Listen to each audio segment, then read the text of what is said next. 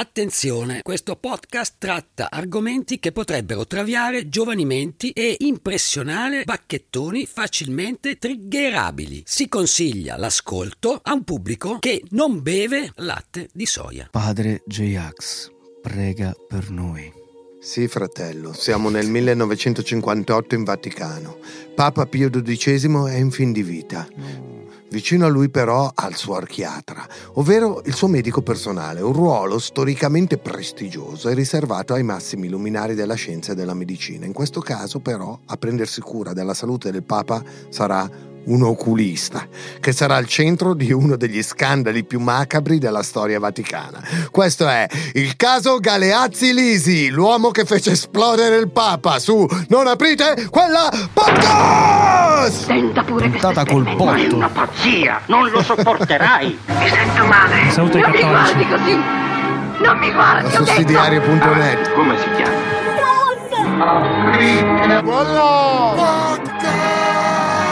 Sono loro i veri assassini. Devono pagarla. Ah, è un'opera meravigliosa. È veramente un'opera meravigliosa, nostro dovere, fonte di salvezza, quel caso di dirla, no? E benvenuti a una nuova puntata di Non aprite quella podcast, il podcast che parla di misteri irrisolti, di crimini inquietanti, di fatti inspiegabili per la scienza. Io sono J-Ax e qui in diretta, ma registrata dagli studi di Willy Lorbo, situati nella zona di Milano in cui il pesce è sempre fresco, semplicemente sei tu che non hai le palle per mangiarlo, ho con me il dottor Pedari e Matteo Lenardon.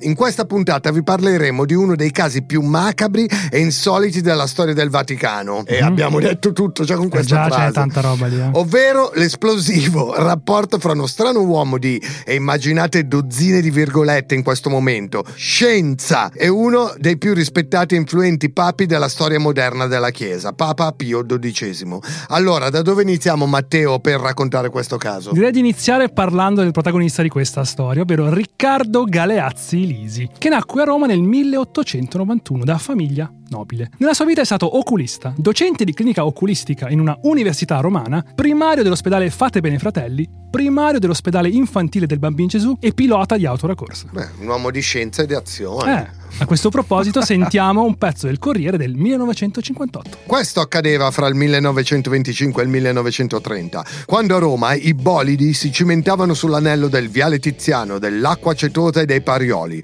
un paio di chilometri da ripetersi magari 200 volte o sull'autodromo in fondo all'aeroporto di Via Salaria. Galeazzi Lisi correva sulle macchine più veloci dell'epoca con perizia e ardimento. A chi dimostrava di non ricordare l'attività sportiva dell'oculista, questi, sorridendo, faceva osservare. E si capisce, il nome mio di battaglia era a quel tempo Maometto. Ma come? Così figuravo sulle liste dei corridori in gara. Non sapeva tuttavia spiegare perché si fosse scelto quel nome da profeta islamico. Probabilmente non immaginava quel tempo di diventare archiatra pontificio. Tra l'altro oggi avrebbero tipo fucilato probabilmente un attacco dell'ISIS per ammazzarlo. Galeazzi Lisi diventò archiatra, ovvero appunto medico personale del Papa nel 1939 quando Eugenio Maria Giuseppe Giovanni Pacelli, per gli amici Pio XII, assunse la carica di pontefice. Come arrivò a questo prestigioso ruolo risulta piuttosto curioso. Ah, è un'opera meravigliosa. Papa Pacelli lo aveva conosciuto da sostituto della segreteria di Stato. Avendo un giorno bisogno della visita di un oculista, era andato a trovarlo nell'elegante studio che Galeazzi Lisi aveva in via Sistina, nel centro della Roma elegante e aristocratica. Nel medico il prelato aveva riconosciuto lo studente che nel 1908 incontrava spesso in via Boezio, dove era la casa dei Pacelli. Quando divenne Papa lo nominò archiatra e quindi direttore dei servizi sanitari del Vaticano e accademico pontificio. Ma da archiatra, Galeazzi Lisi, non smise certo di praticare la sua professione di oculista e sentiamo il Corriere. Chi passa per il numero 4 di Via Sistina vede un'enorme insegna all'altezza del primo piano con il nome di Galeazzi Lisi e la qualifica di oculista. La sala che fa da anticamera allo studio è sempre piena di infermi con gli occhi bendati da garze che attendono di essere visitati dal professore. Fra la clientela del Galeazzi Lisi ci sono molti religiosi che portano a visitare ragazzi e bambini di qualche istituto affetti da malattie agli occhi. Accanto allo scrittoio del professore, vicino a una grande fotografia di Pio XII c'è un piccolo armadio pieno di flacconi e bottigliette. A certi malati che ricorrono a lui, Galeazzi Lisi pone sulla lingua sostanze di vario genere che dichiara innocue. Sono le sue esperienze di terapia omeopatica di cui l'oculista è un fervente cultore. Insomma, Galeazzi Lisi era il dottore che tutti vorremmo avere, un oculista che ti somministrava acqua zuccherata, che è l'omeopatia ovviamente. Eh, ma Matteo non la si fa. eh. Prima o poi faremo una puntata dedicata alla minchiata che è l'omeopatia. Scopriamo alcune delle straordinarie cure ideate o promosse dal dottor Galeazzi Lisi. Nel 1929, insieme al fratello avvocato e al medico grossettano Benedetto Vincenzini, si ritrova a Parma a promuovere e somministrare un nuovo metodo di cure chiamato asueroterapia, in onore del suo inventore, il portiere dell'Atletico Bilbao, Fernando Asuero. Ma che davvero? Perché non vorreste curarvi? Ma perché? Non vorreste seguire una cura del portiere del Grosseto? Pure oggi milioni Del di Verona? persone hanno ascoltato le tecniche per non prendersi il Covid da Joe Rogan. Comunque, vabbè, oh, rispetto. Cioè, se Donnarumma mi dice, senti, per curarti devi farti un'iniezione di stricnina, io me la, me la faccio. Cioè, rispetto a Donnarumma, comunque, rispetto. In pratica, con il metodo Asuero, si poteva guarire da tutto. L'asma, l'ulcera varicosa, l'epilessia, la sordità, la cecità e perfino la paralisi. Ma madonna. Per curare tutto ciò si doveva procedere con la recisione del nervo trigemino localizzato nel setto nasale e puff, tutte le malattie svanivano. Sto portiere come cazzo ci è arrivato? Eh, perché comunque oltre a fare il portiere ha preso una pallonata in faccia No, ed è no, guarito. È diventato anche dottore mentre faceva il portiere anche. Quindi almeno il dottore, tra virgolette, il dottore. I tre propagandarono il metodo per tutta Parma, convincendo moltissime persone a farsi mozzare il naso e tirando su una valanga di denaro. Sentiamo la stampa sul caso. A Parma tutti ricordano l'episodio di uno studente presentato al dottor Vicenzini con un busto di ferro e curvo per una grave paralisi. Il caso era gravissimo, ma un solo intervento guariva il giovane. Lo studente buttava all'aria il busto di ferro ed usciva dall'albergo urlando a miracolo. Oh miracolo, guarito! Si seppe poi che lo studente era sanissimo ed era stato pagato per fare la Ma commedia. si fa anche oggi così, eh, non, è che cambia, non è cambiato molto. Preoccupato dall'attività del dottor Vicenzini e dei suoi amici, i fratelli Galeazzi Lisi, il direttorio del sindacato medico prendeva in esame il caso nella riunione del 7 dicembre 1929 per deplorare il sistema ciarlatanesco del nuovo taumaturgo medico. Nella successiva riunione dell'8 gennaio 1930 fu invitato anche il dottor Vicenzini, testuali parole che qui riportiamo. Il dottor Vicenzini si presentava accompagnato da due signori che egli presentava nelle persone dei fratelli Galeazzi, rispettivamente avvocato e libero docente in oculistica.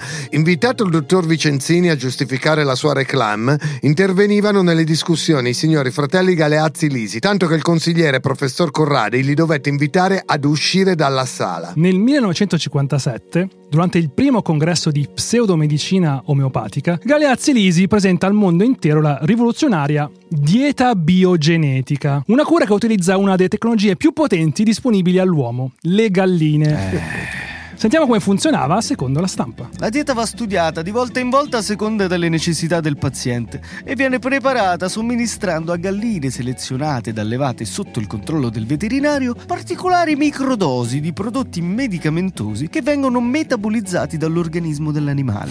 Giustamente, cioè, mi sembra una grande cura. Dagli embrioni ottenuti dall'incubazione delle uova di queste galline si prelevano o tutto l'embrione o gli organi che interessano a seconda del caso e delle malattie in cura. A questa parte embrionaria si aggiungono 5 cc di una soluzione che possiede effetti biogenetici, nutritivi, curativi di alto grado, la gelatina reale, ottenendo una composizione armoniosa e naturale. La versione food della- dell'omeopatia, che praticamente prendi il principio attivo vero di una medicina, la diluisci 140 miliardi di volte nell'acqua e ti bevi quella merda che è acqua zuccherata. Cioè, veramente andiamo a mangiare le galline delle medicine e poi ci mangiamo le galline. Eh, non è Geniale, meglio, scusa, l'aspirina non, Non sa di merda. secondo me non Eh, fa una E piega. come fai? Vai in farmacia e gli chiedi la gallina giusta? Mi dia. Nuzia! Nuzia, vorrei date a mangiare Porta il chalice, Porta Nunzia. il chalice alla gallina, va. Ma parliamo ora brevemente della persona a cui Galeazzi Lisi rimarrà per sempre legato, Pio XII. Anche se, insomma, sappiamo che i nostri ascoltatori sono in gran parte vaticanisti e che di certo non avrebbero bisogno di una bio su Pio XII. Ma noi siamo buoni e quei due o tre che non fanno la collezione delle card dei papi dedichiamo questo. Papa Pacelli diventa pontefice, come dicevamo prima, nel 1939, quindi nell'Europa dominata dal nazifascismo, la guerra e l'olocausto purtroppo.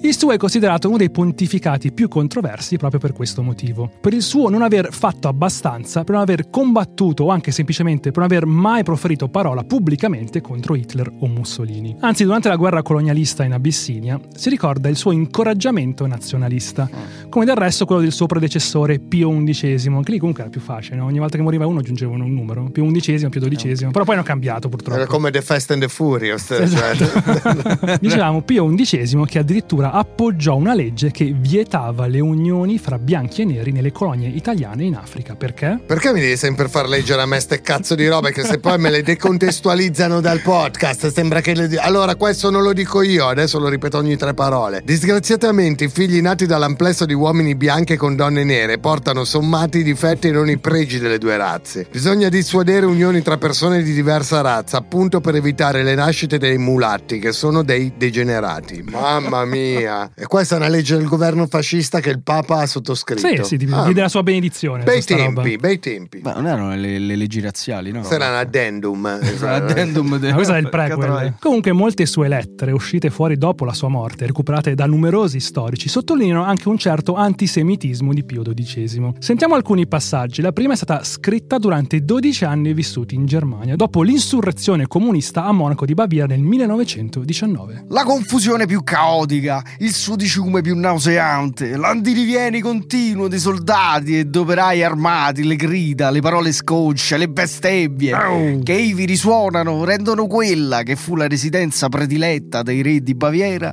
una vera bolgia infernale. Un esercito di impiegati che vanno, che vengono, che trasmettono ordini, che propagano notizie. E fressi una schiera di giovani donne dall'aspetto poco rassicurante, ebree come i primi, Ah. che stanno in tutti gli uffici, con arie provocanti e con sorrisi equivoci. Questi sorrisi, Eh, li togliamo, eh? Mezze zoccole queste. A capo di questo gruppo femminile vi è una giovane russa, ebrea, divorziata, che comanda da proprio padrone. Ne aveva peggio, tutte. Il Levien... Il Levien Che cazzo era, diciamo che era uno dei leader di questa specie di rivoluzione di Monaco di Baviera. Ah, ok. Il Levien è un giovanotto, anch'egli russo ed ebreo, di circa 30 o 35 anni. Pallido, sporco, dagli occhi scialbi, dalla voce rauca e sguaiata. Un vero tipo ributtante. Mi ricorda Marilyn Manson.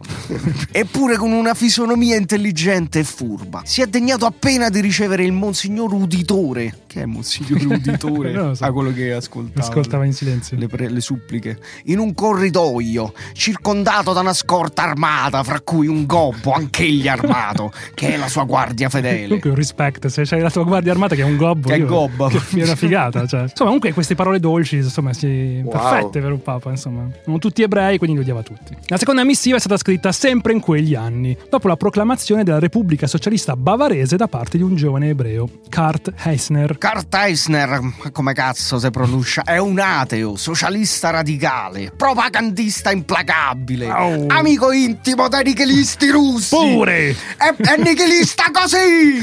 Capo di tutti i movimenti rivoluzionari di Monaco, imprigionato non so quante volte per reati politici e per di più è pure ebreo galiziano! Oh. Pio XII ha anche numerosi apologisti che sostengono invece che il suo silenzio sul nazifascismo fosse un'astuta mossa per salvare gli ebrei, hai capito? Cioè, eh, e lui lui- c'era tipo gioca a scacchi tipo otto mosse avanti, voi non, non ci potete arrivare insomma. Insomma come dicevamo all'inizio, una figura controversa. A noi comunque non ci interessa cosa fece da vivo, ma quello che gli accadde da morto. Perché Galeazzi Elisi rimarrà per sempre nella storia per quello che accadde nelle ore e nei giorni immediatamente successivi al ricongiungimento di Pio XII col suo datore di lavoro. Galeazzi Lisi, oltre a tutto quello che abbiamo raccontato prima, andava in giro a magnificare una tecnica rivoluzionaria che aveva perfezionato per l'imbalsamazione. Addirittura andò a presentarla pure a Papa Pacelli. Si recò in Vaticano con nella borsa il braccio mozzato di un uomo morto in un incidente stradale. Dai, Ma che cazzo hai portato? Ma che mi porti qua? E questo braccio lo mostrò al pontefice che, a quanto pare, rimase strabiliato dall'imbalsamazione che aveva lasciato ancora Ammazza, elastico. però. Cioè, eh, quindi era lì che si muoveva sto braccio Eh, per- muoveva il braccio, muoveva su. Comunque, la vera domanda, scusate, eh, ma dove cazzo trovi il braccio di uno morto in un incidente stradale? Cioè, dove si trova? Subito dopo l'incidente il tipo è passato, se l'è Esatto, infilato nella borsa esatto. del dottore. È andato lì col seghetto. Come quando tipo investi un cervo per sbaglio in montagna, lo dici, vabbè, sai che me lo magno, me lo porto a casa e me lo magno. Cioè, è così. Eh, gente gli prende la testa e se la attacca al Prendi muro. il Che cazzo? te lo imbalsami. Aspetta che lo porto al Papa, lo faccio vedere. Sì. Ammazza però. Au, quanto elastico. Pare vero. Così quando alle 3.52 del 9 ottobre 1958 Pio XII spirò, il buon oculista si mise al lavoro, anzi in realtà il lavoro l'aveva già iniziato. Perché durante tutta la sua agonia si prodigò infatti a redigere un diario minuto per minuto sulle sofferenze del Papa. Scrisse pure la cronaca di ogni fluido corporeo che lasciò il corpo di Pacelli. E non fece solo questo, di nascosto scattò diverse foto del pontefice morente. C'è del morboso. Che fece, che fece gli upskirt del Papa. Fece. Tutto questo materiale lo vendette a diverse testate Ecco. in Italia e all'estero. Ma torniamo all'imbalsamazione. Sentiamo la cronaca di quello che avvenne da parte del Corriere. Verso le 20 sono giunti nella basilica l'archiatra pontificio professor Riccardo Galeazzi Lisi e il professor Oreste Nuzzi dell'Università di Napoli, accompagnati da alcuni assistenti. Gli inservienti hanno torto il drappo rosso ed è apparsa la cassa di cipresso chiaro nella quale ieri mattina era stata deposta la salma, racchiusa già in una duplice cassa di zinco. Eh, se no scappa, sai. Mica veramente. La triplice bara è stata aperta, il corpo di Pio XII è stato sollevato e deposto sul grande catafalco.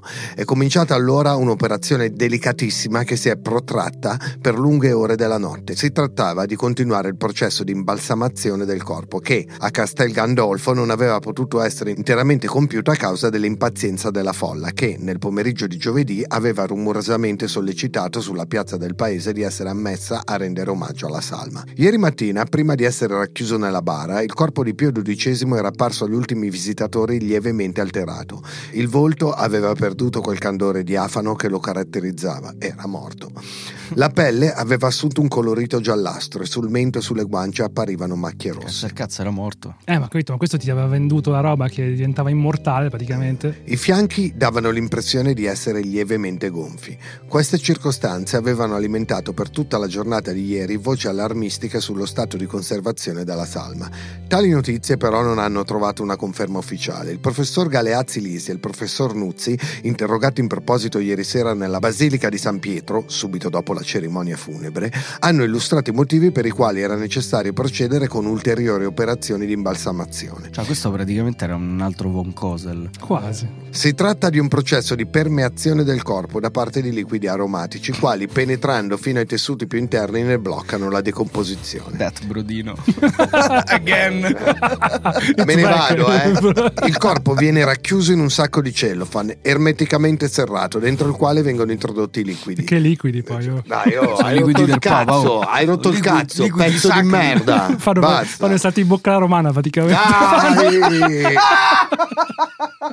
Che cazzo ti mettono dentro il Oh, nel hai cielo? rotto i coglioni, hai rotto i coglioni, hai rotto i coglioni, basta. Coda la vaccinare, non più la Dai, oh, me ne vado, non sto scherzando. Per garantire la conservazione è necessario però che la salma resti a contatto con i liquidi almeno 24 ore. Non è necessario togliere gli abiti perché le sostanze filtrano attraverso essi e penetrano nei tessuti. Il professor Galeazzi Lisi assicura che L'assorbimento avviene anche attraverso le vesti, il che sarebbe accaduto anche per la salma di Pio XII. Questo contatto del corpo con le speciali sostanze aromatiche viene ripetuto per tre o quattro volte a distanza di ore, finché la salma ne è completamente pregna e in perfetto stato di conservazione, direi anche con un ottimo brutino. eh, fanculo. Quando la marinatura è pronta, il ceviche lo puoi mangiare, insomma. Purtroppo, hanno dichiarato ieri sera i professori Galeazzi, Nisi e Nuzzi, a Castel Gandolfo il corpo di Sua Santità è stato sottoposto al procedimento per poche ore. Lo si è dovuto trarre dal sacco del... Ma come? Lo si è dovuto trarre dal sacco di cellophane varie volte per mostrarlo ai fedeli di Castel Gandolfo che che stavano già rompendo i cordoni della polizia. Ogni volta dovevi aprirlo, svuotare l'acqua e poi rimettercelo dentro il cielo e avvolgerlo. Ma poi dove lo trovavi il ciano pesce pangrosso? rosso, tipo. Il- No, dove cambia l'acqua al pesce rosso. Si sa come tipo quando compri il petto di pollo e ti avanza e lo devi mettere nel cielo. Poi varie volte, manco c'è Sì, il numero delle palle, volte che hanno oh. dovuto farlo. Cioè. A dottore c'è sta uno che vuole vedere il corpo. Eh, che palle. oh. Stanotte comunque, e se necessario anche domani notte, ripeteremo l'operazione mentre durante il giorno la salma rimarrà esposta nella basilica. Questo metodo di conservazione lascia completamente inalterato il corpo, cui non vengono praticate neppure quelle speciali iniezioni che danno ai tessuti la durezza della pietra. Caratteristica del sistema adottato da Galeazzi, Lisi e Danuzzi è la compattezza della salma e la mancanza di rigidità. Quando i due medici e i loro assistenti sono usciti dal tempio, albeggiava. Ma poi cosa, cosa serviva questa elasticità nel corpo del Papa? Cosa dovevano farci? Usare una marionetta? Cosa dovevano Oh, fare? weekend con il morto, proprio. Fa, esatto, gli fa una Farci foto. le foto. Cazzo, magari alzavi un attimo. Comunque, subito dopo questa marinatura sottovuoto, accade una cosa che sconvolse i fedeli attorno alla salma. Sul volto di Pio XII apparvero migliaia di rughe. Oh oh. Così, per assicurare tutti, Galeazzi, Lisi e Nuzzi organizzarono una conferenza stampa con presenti i giornali di tutto il mondo. Ascoltiamone un pezzo. In che cosa consiste il nuovo metodo di imbalsamazione sperimentato sulla salma del pontefice, di cui si è parlato molto in questi giorni? Beh, la ringrazio per la domanda, ma insieme al professor Nuzzi da molti anni mi sono dedicato a studiare un sistema di imbalsamazione senza enucleazione dei visceri, né autopsia. Cioè, senza togliere le- gli organi interni. Mamma mia, che pazzi questi! Tutto, lasciamo tutto, raga, lasciamo tutto. Lascialo non butta via niente. senza manco togliere i vestiti, lasciamo Ho tutto. già capito che cazzo hanno fatto questi. Sostanzialmente questi esperimenti ricordano la lontana pratica cristiana di imbalsamazione mediante oli essenziali e resine. Fu infatti con tale pratica che venne preservato dalla corruzione il corpo di Gesù Cristo prima della sepoltura. Come si chiama questo sistema? Il sistema è universalmente noto come impregnazione aromatica.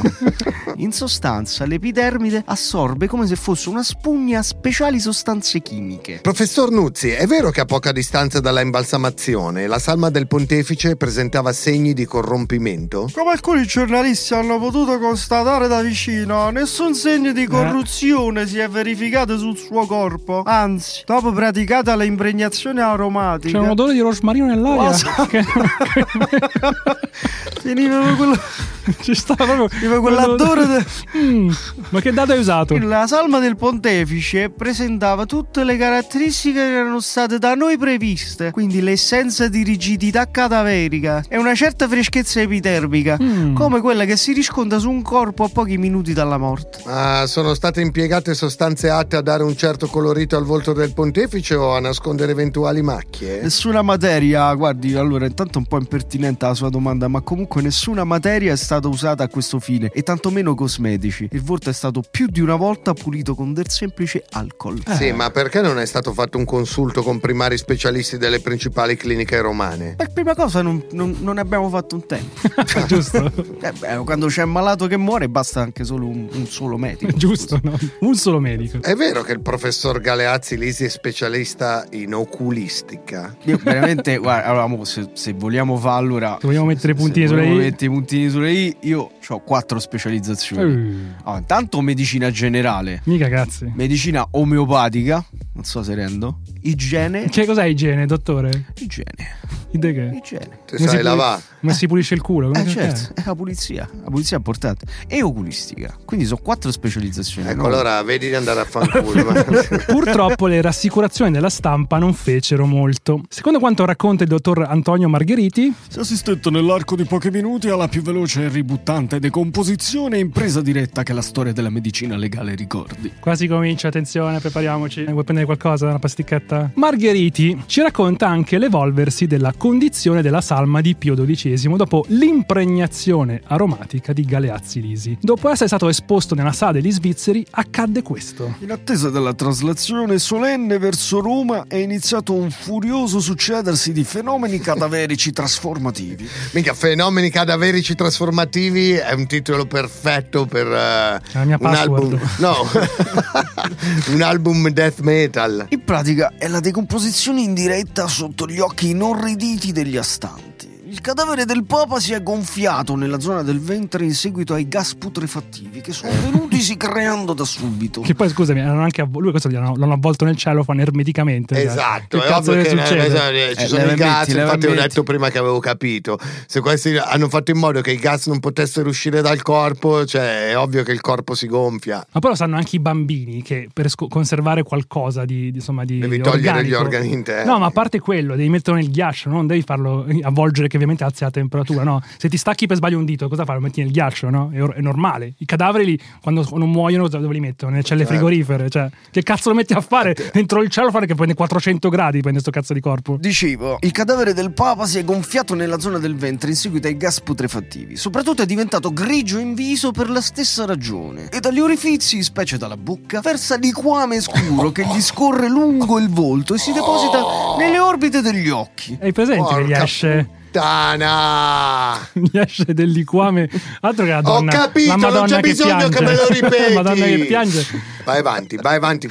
È visibile sul volto delle guardie nobili l'enorme sforzo di resistere all'odore nauseabondo che esala dal cadavere del Papa. Anche me. Che perché povere guardie svizzere. No, anche perché, come dice la tradizione, il corpo del Papa deve rimanere esposto nove giorni dopo che muore. Quindi questa roba è- cade tutto in pubblico, davanti a migliaia, decine di migliaia, centinaia di migliaia di persone. Piange liquame, cioè. Evviva allora! Ah, è un'opera meravigliosa. L'alternarsi dei turni di guardia saranno da questo momento sempre più frequenti per evitare un'eccessiva esposizione ai gas mefitici e perché molte guardie nobili regolarmente svengono sfinite da quell'odore di morte. Ma il peggio deve ancora venire. Il peggio deve ancora venire. Poco dopo, durante un'altra esposizione, il corpo di Pio XII, uomo estremamente esile in vita, si gonfiò all'inverosimile, afflitto da fenomeni cadaverici, fra i quali il gigantismo cadaverico. Poi l'impensabile. Durante il trasporto dal Castel Gandolfo, giunti alle porte di Roma, si udì un grosso e sinistro scoppio intorno al feretro del Papa.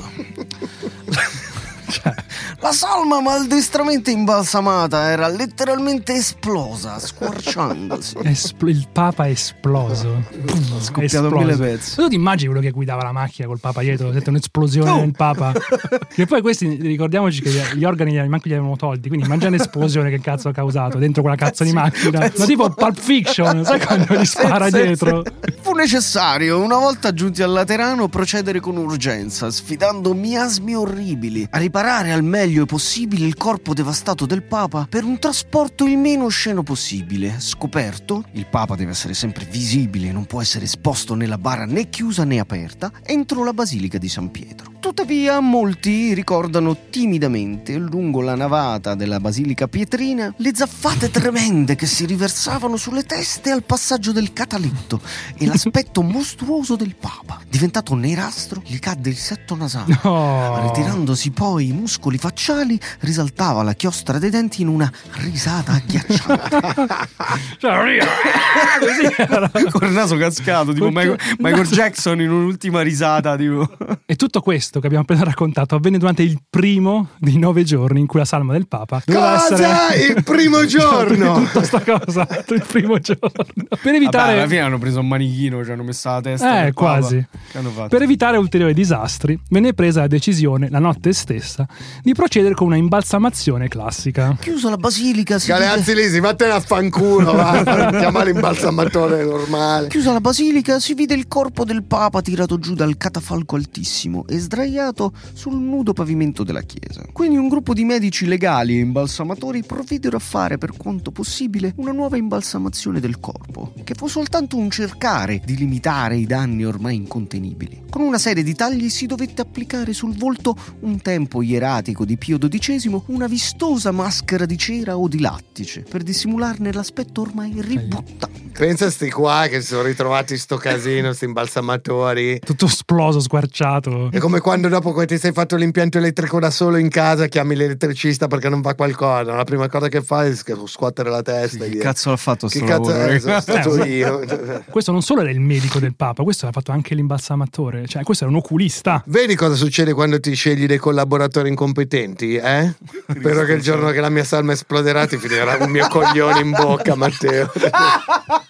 Comunque, per quanto vi potrà sembrare strano, Galeazzi Lisi non passò guai per il disastro che combinò la salma di quello che per vent'anni è stato il capo spirituale di due miliardi di persone, ma per la notizia della vendita delle foto del diario degli ultimi momenti della vita del pontefice. La punizione fu severissima. Il Consiglio dei Cardinali prese la decisione di espellere Galeazzi Lisi ed impedirgli l'ingresso in Vaticano a vita. Eh, almeno quello. L'ordine dei medici decise di radiarlo. Solo dopo un ricorso legale, però, riuscì a farsi riammettere per continuare a fare l'oculista. L'ex archiatra, però, cadde in disgrazia. Il 16 novembre 1968 raggiunse il suo Pio XII in cielo. Sentiamo il necrologio della stampa di quei giorni. Stamane si sono svolti nella chiesa di San Gaetano i funerali di Riccardo Galeazzi Lisi, per vent'anni medico personale di Pio XII. Galeazzi Lisi è morto sabato scorso nella sua abitazione romana di Via Valdagno. Quello che era stato uno dei personaggi più in vista del Vaticano sotto il pontificato di Papa Pacelli viveva infatti da molti anni ormai completamente isolato in una casa decorosamente borghese, che aveva tuttavia i mobili pignorati dal fisco per un debito di circa 20 milioni. Ah, poverino. Oppresso dalle accuse che lo avevano fatto radiare dall'albo dei medici nel dicembre del 58, non faceva quasi più visite e si limitava a praticare qualche iniezione agli abitanti del quartiere che non potevano pagarsi un medico più esigente. Cioè, faceva le, le punture al culo alle vecchie, questo faceva. Ma che punture però. Vedi, guarda come si muove il braccio, ma guarda. Si chiude qui la storia dell'uomo che fece esplodere il Papa. Cosa abbiamo imparato da questa puntata? Che il tempo vola. E che anche uno che si laurea e che ha delle specializzazioni può essere un coglione. Io tipo nella prima parte della puntata avevo già capito che, di cosa si sarebbe trattato, anche non conoscendo questa storia, perché qualsiasi sia stata la tecnica che lui ha sperimentato sul braccio, è un arto mozzato, quindi ha un punto da dove possono uscire i gas. Quindi qualsiasi cosa hanno fatto a quel braccio, che sembrava fatto bene, mummificato bene, eccetera, eccetera, però l'arto era mozzato, quindi dalla parte mozzata sono usciti i gas. Ah, ok. Se tu invece chiudi un corpo e non possono uscire i gas, Ermeticamente è ovvio che esploda. eh. Certo, poi comunque hai una certa esperienza su queste sostanze, no? La mia vita è stata questa: shot, altro shot, pippotto, birra, il grilletto era l'alcol. Poi arrivava la bamba e altro alcol. Sì. Placido. sì. E allora? esperienza. E allora? Una certa esperienza, insomma, cosa le sostanze fanno al corpo delle persone, ce l'hai. Quindi imma- ho capito perché avevi subito capito. Vabbè, io comunque ho giocato col fuoco e sono sopravvissuto. Tu invece sei solo un cagasotto e morirai da cagasotto. Noi invece per ora non siamo ancora esplosi, ma in questo studio non si può mai sapere. Fateci sapere se vi è piaciuta questa puntata, scriveteci a non aprite quella podcast gmail.com o su Instagram iscrivendovi a non aprite quella podcast. Le mail, i commenti o i vocali più interessanti verranno letti o ascoltati durante le nostre puntate. Se ancora non l'avete fatto, avvolgete nel cielo, fanno in una soluzione di timo all'oro rosmarino, liquami neri segreti dai vostri rifizi, le stelle di Spotify e quindi mettetene 5 al nostro podcast. Già che ci siete, seguiteci cliccando il campanello per ricevere una notifica appena un nostro nuovo episodio sarà Ma fatelo, disponibile. fatelo con un arto mozzato, però. Pedar, che commento hai scelto per questo episodio? Per una volta mettiamo una mail seria. Chi è? Questa è Ilaria che ci scrive. Ho appena finito la puntata con Michelle e mi sono riconosciuta nella sua storia della setta. Io ero anche più giovane di lei, mi hanno praticamente cominciato a plagiare dai 10 anni fino ai 18. Se non mi fossi innamorata di una ragazza che mi ha salvato da questa setta, che mi diceva con chi mi dovevo mettere dopo un'opportuna presentazione, se e quando e con quale sesso dovevi far roba, accettabile solo rapporti eterosessuali, cosa dovevi vedere alla tv, ma il pastore poteva guardare quello che voleva, E chissà cosa guardava. eh, cosa leggere, mi bruciarono i miei libri della saga di Twilight. Hanno fatto bene, Che però, comunque eh. hanno fatto, bene. bene. In questo caso hanno fatto Scusa bene. Ilaria, mi dispiace, non sarò indelicato, ma eh. come vestirmi e ci mancava poco che mi dicessero cosa pensare con la scusa che a Dio non piace. Oggi come Michelle rido, ma come diceva lei, fin quando ci sei dentro tu non vedi null'altro. Il mondo esterno alla setta non esiste o lo ignori. Grazie davvero per averne parlato in modo leggero di questo argomento. Ah, Grazie a te Ilaria, grazie, ci sentiamo utili. Comunque a me queste robe che gli faceva fare sta setta mi sembrano comunque quelle che fa la Chiesa Cattolica, un po' in giro per il mondo, gli ultracattolici, ecco. Il caso Galeazzi Lisi finisce qui, meno male. Ci vediamo settimana prossima per una nuova puntata e mai come oggi provo una goduria nel dirlo. Ave Satana! Satana! Yeah!